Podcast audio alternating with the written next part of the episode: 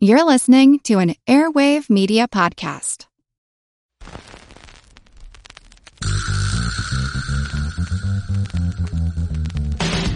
Her Money is brought to you by Fidelity Investments. Together we aim to empower, educate, and encourage women to talk about our money. You can find more at fidelity.com slash it's time. Her Money is brought to you by PRX.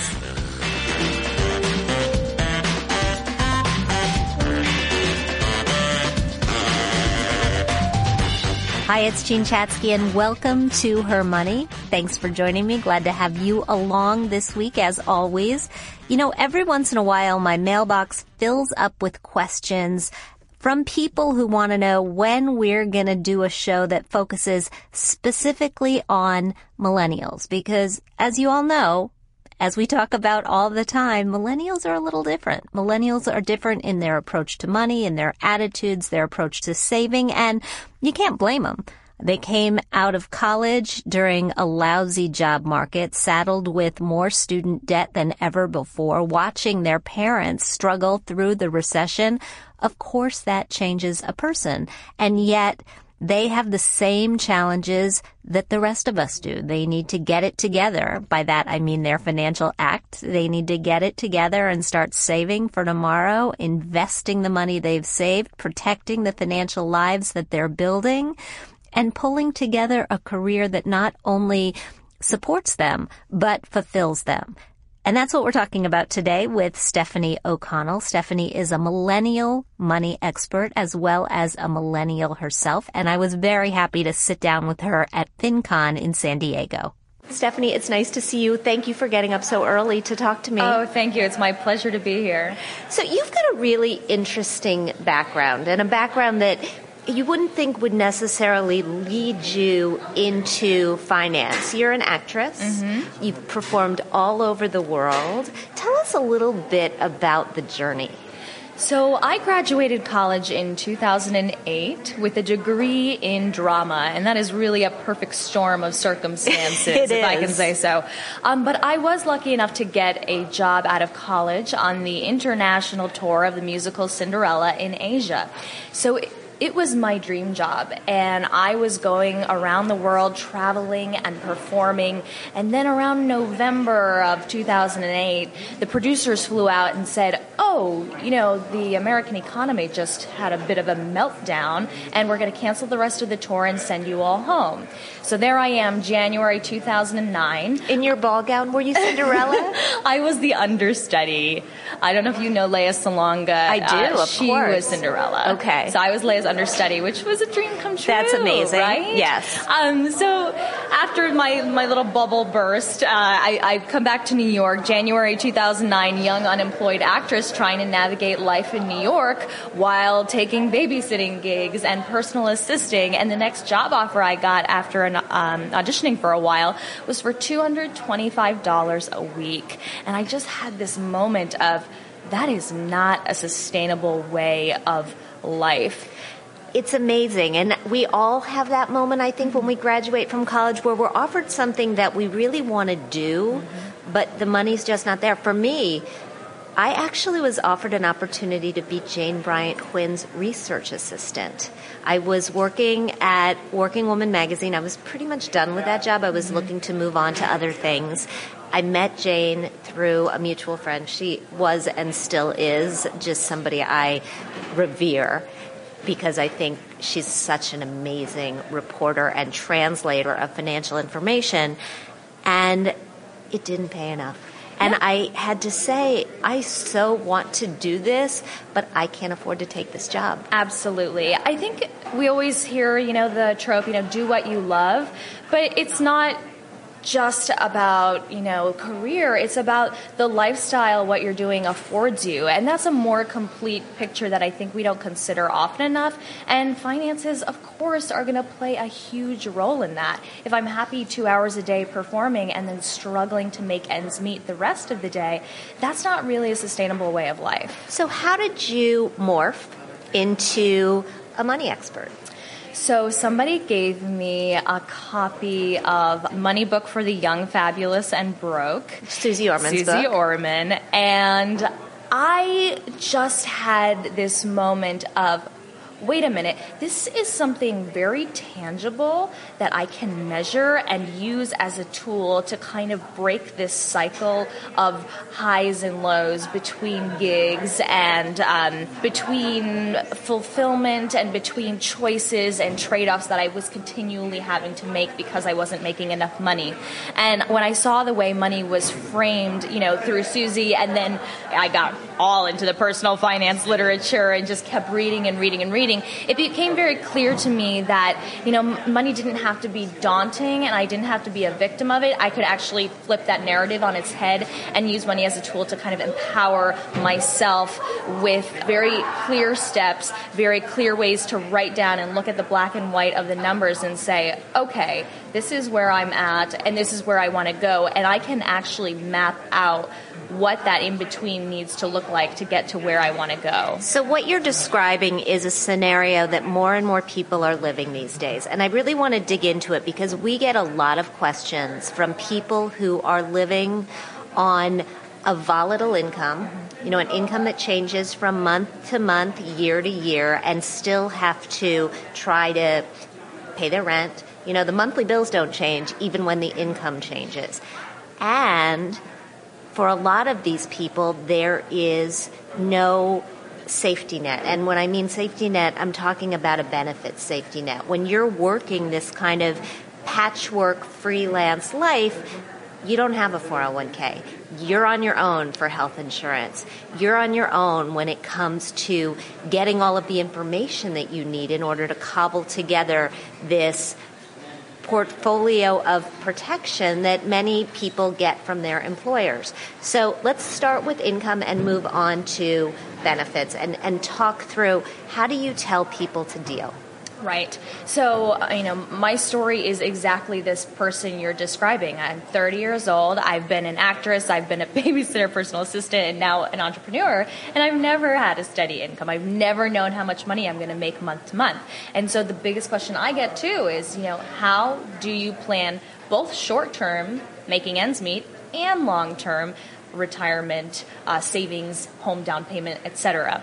And so I've come up with a system that I call the make or break number, mm-hmm. and I break it down into three chunks. One is my bare bones budget, my monthly cost of living necessities only. So anything I need to live and work normally. This is your austerity budget. Exactly. And then I add another 10% to that because life is always more expensive than I anticipate.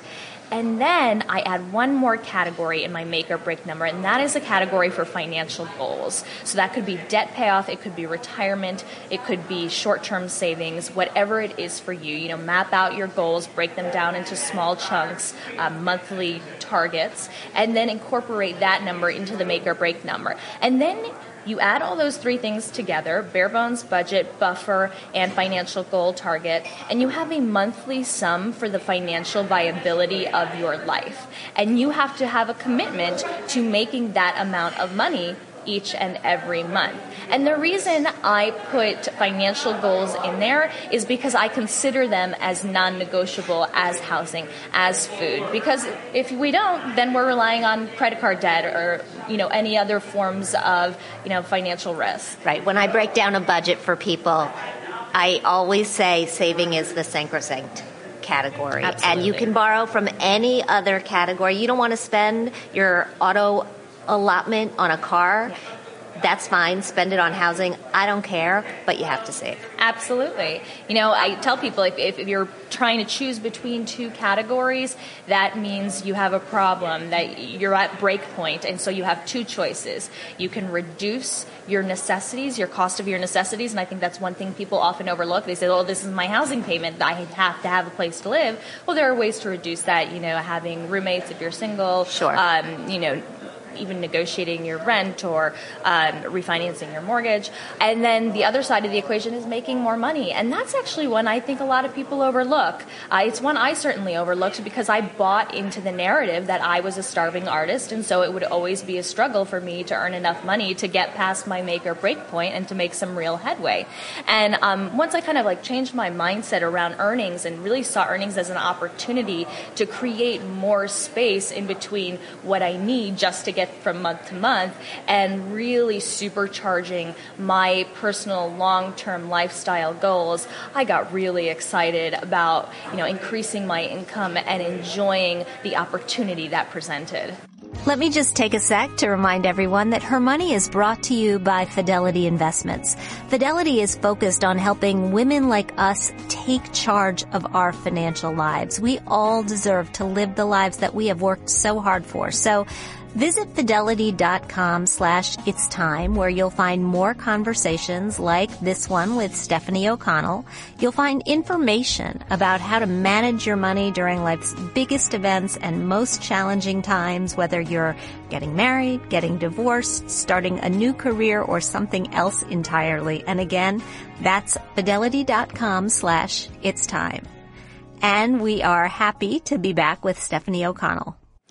When you look at long-term savings. Yeah. When you look at, and this, I don't know if this falls into your second category, but when you look at the 401k opportunity, the IRA that you need, the SEP IRA that's out there that many people have never even heard of, how do you cobble that together for yourself? And what's the key to making sure it actually happens? So the key to making it happen is including it in this number that you're saying, okay, financial viability of my life is minimum X, and that includes long term savings. I think if we start thinking about our long term savings kind of as something we can trade off to go do something discretionary, that's when we fall into a problem. The other problem I see a lot of people have is, well, they'll find the money to set aside, but then they won't know where to put it because if they are, you know, on their own without the help of the HR department, you know, mm-hmm. giving them the paperwork to start the 401k, they say, oh, well, I don't know what to do with this. And investing can seem like a very scary, intimidating thing. Uh, and so I think that's going to be really the big challenge going uh, hurdle going forward to really overcome, you know, what it means to take care of yourself in the long term and to realize that's not a daunting thing, but an opportunity. And not only building that into your budget, but really taking action to let put your money in places to let it grow, like a Roth IRA, uh, if you don't have a 401k or if you're self employed, um, those vehicles too. So um, I think the big thing for young people going forward is going to be being fiercely proactive about our finances because I think the structure of corporate America, of the 40 year career path, we've already seen that shaken up. It's gone. It's gone. It's gone. Like 10 years and it's yeah. like, what happened? And so for the next generation, this is going to be the new reality. And I think it's a contingent upon all of us to create frameworks that really support what it means to live and work well short term and long term in this new economy. Getting really tactical for yes. a second, what are your favorite tools and tricks to make sure that all of this actually happens? Yeah. So I am a big a fan of keeping myself accountable, and I have a variety of strategies uh, that work for me and that I suggest to people. Uh, the biggest thing to keep in mind as I go through these is is testing and finding what works for you is going to be the most important thing because what works for one person might not work for the other. So one thing I really like to do is I like to automate as much as possible.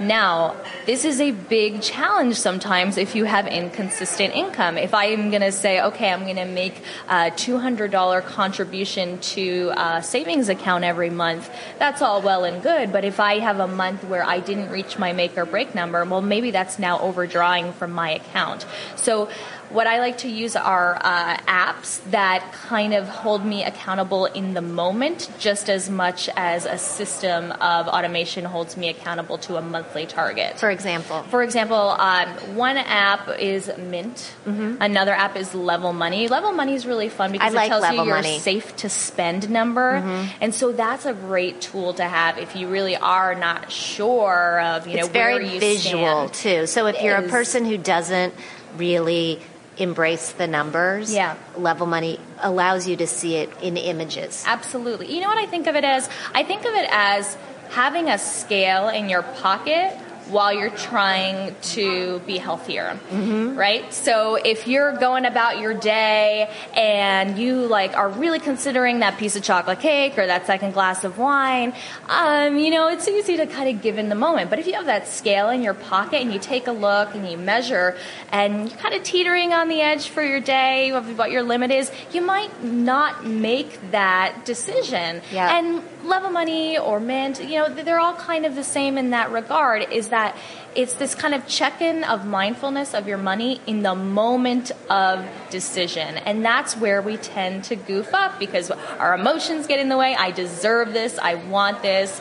I need this. And, you know, if we have that tangible reminder in our hand, accessible at any moment, then we can really stay accountable to what the real big picture is, even when we're tempted, you know, right this second to, you know, maybe grab something from the checkout counter for an extra 20 bucks. Stefanie O'Connell, where can we find you and what's next? Oh, that's a good question.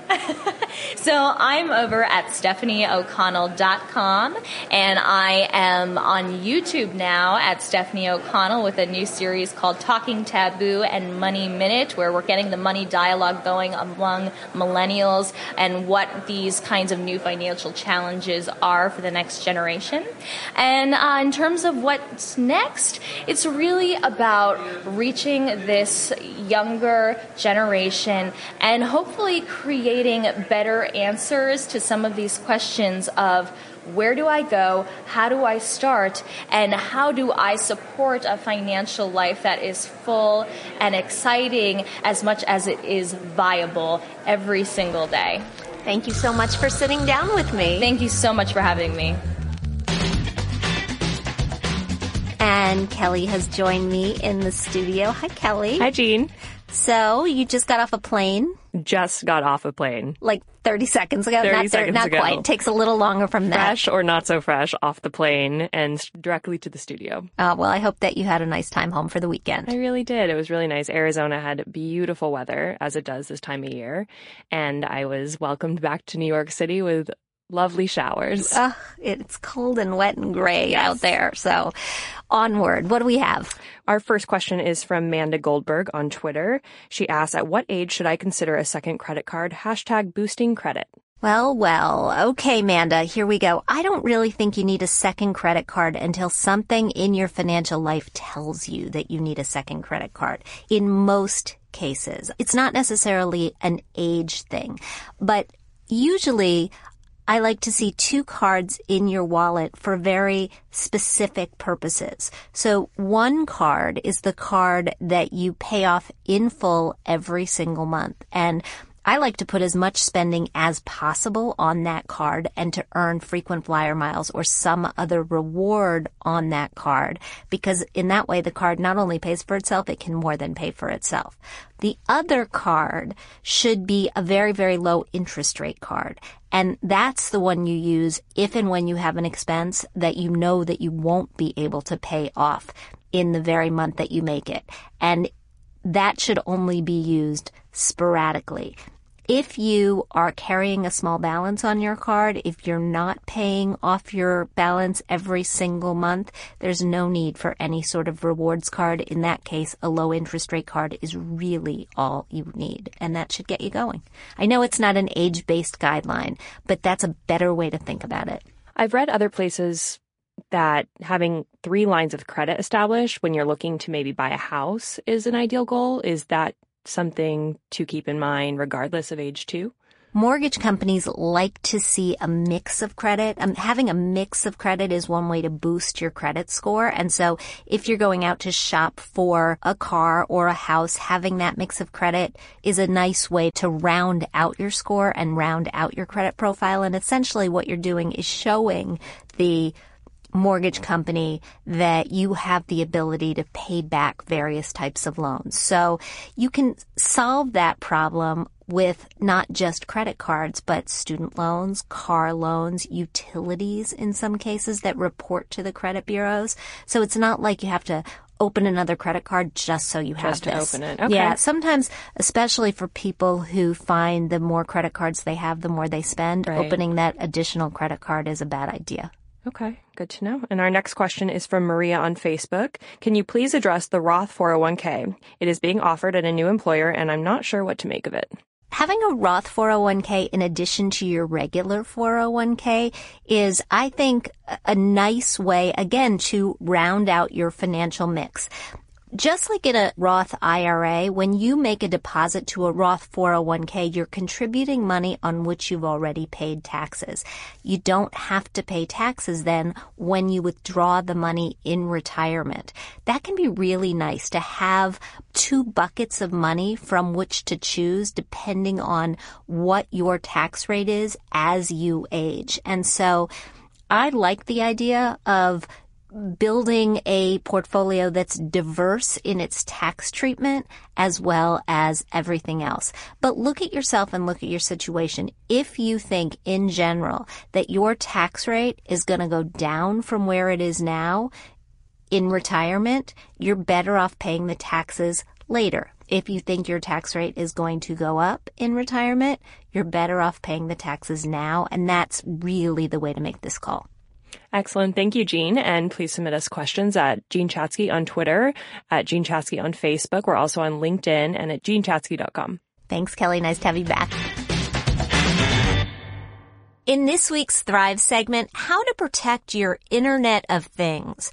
A few weeks back, my team was invited to a lunch to learn how to protect ourselves from being hacked through the many devices that make up the Internet of Things. Things like baby monitors and DVRs and anything connected to Wi-Fi. We figured we'd write it up over the course of time, but given what happened in the news when Twitter, PayPal, Spotify, Netflix, the New York Times, and the Wall Street Journal, among others, were involved in a widespread hack through hundreds of thousands of internet connected devices like closed circuit TV cameras, routers, and yes, those DVRs, we decided sooner was better.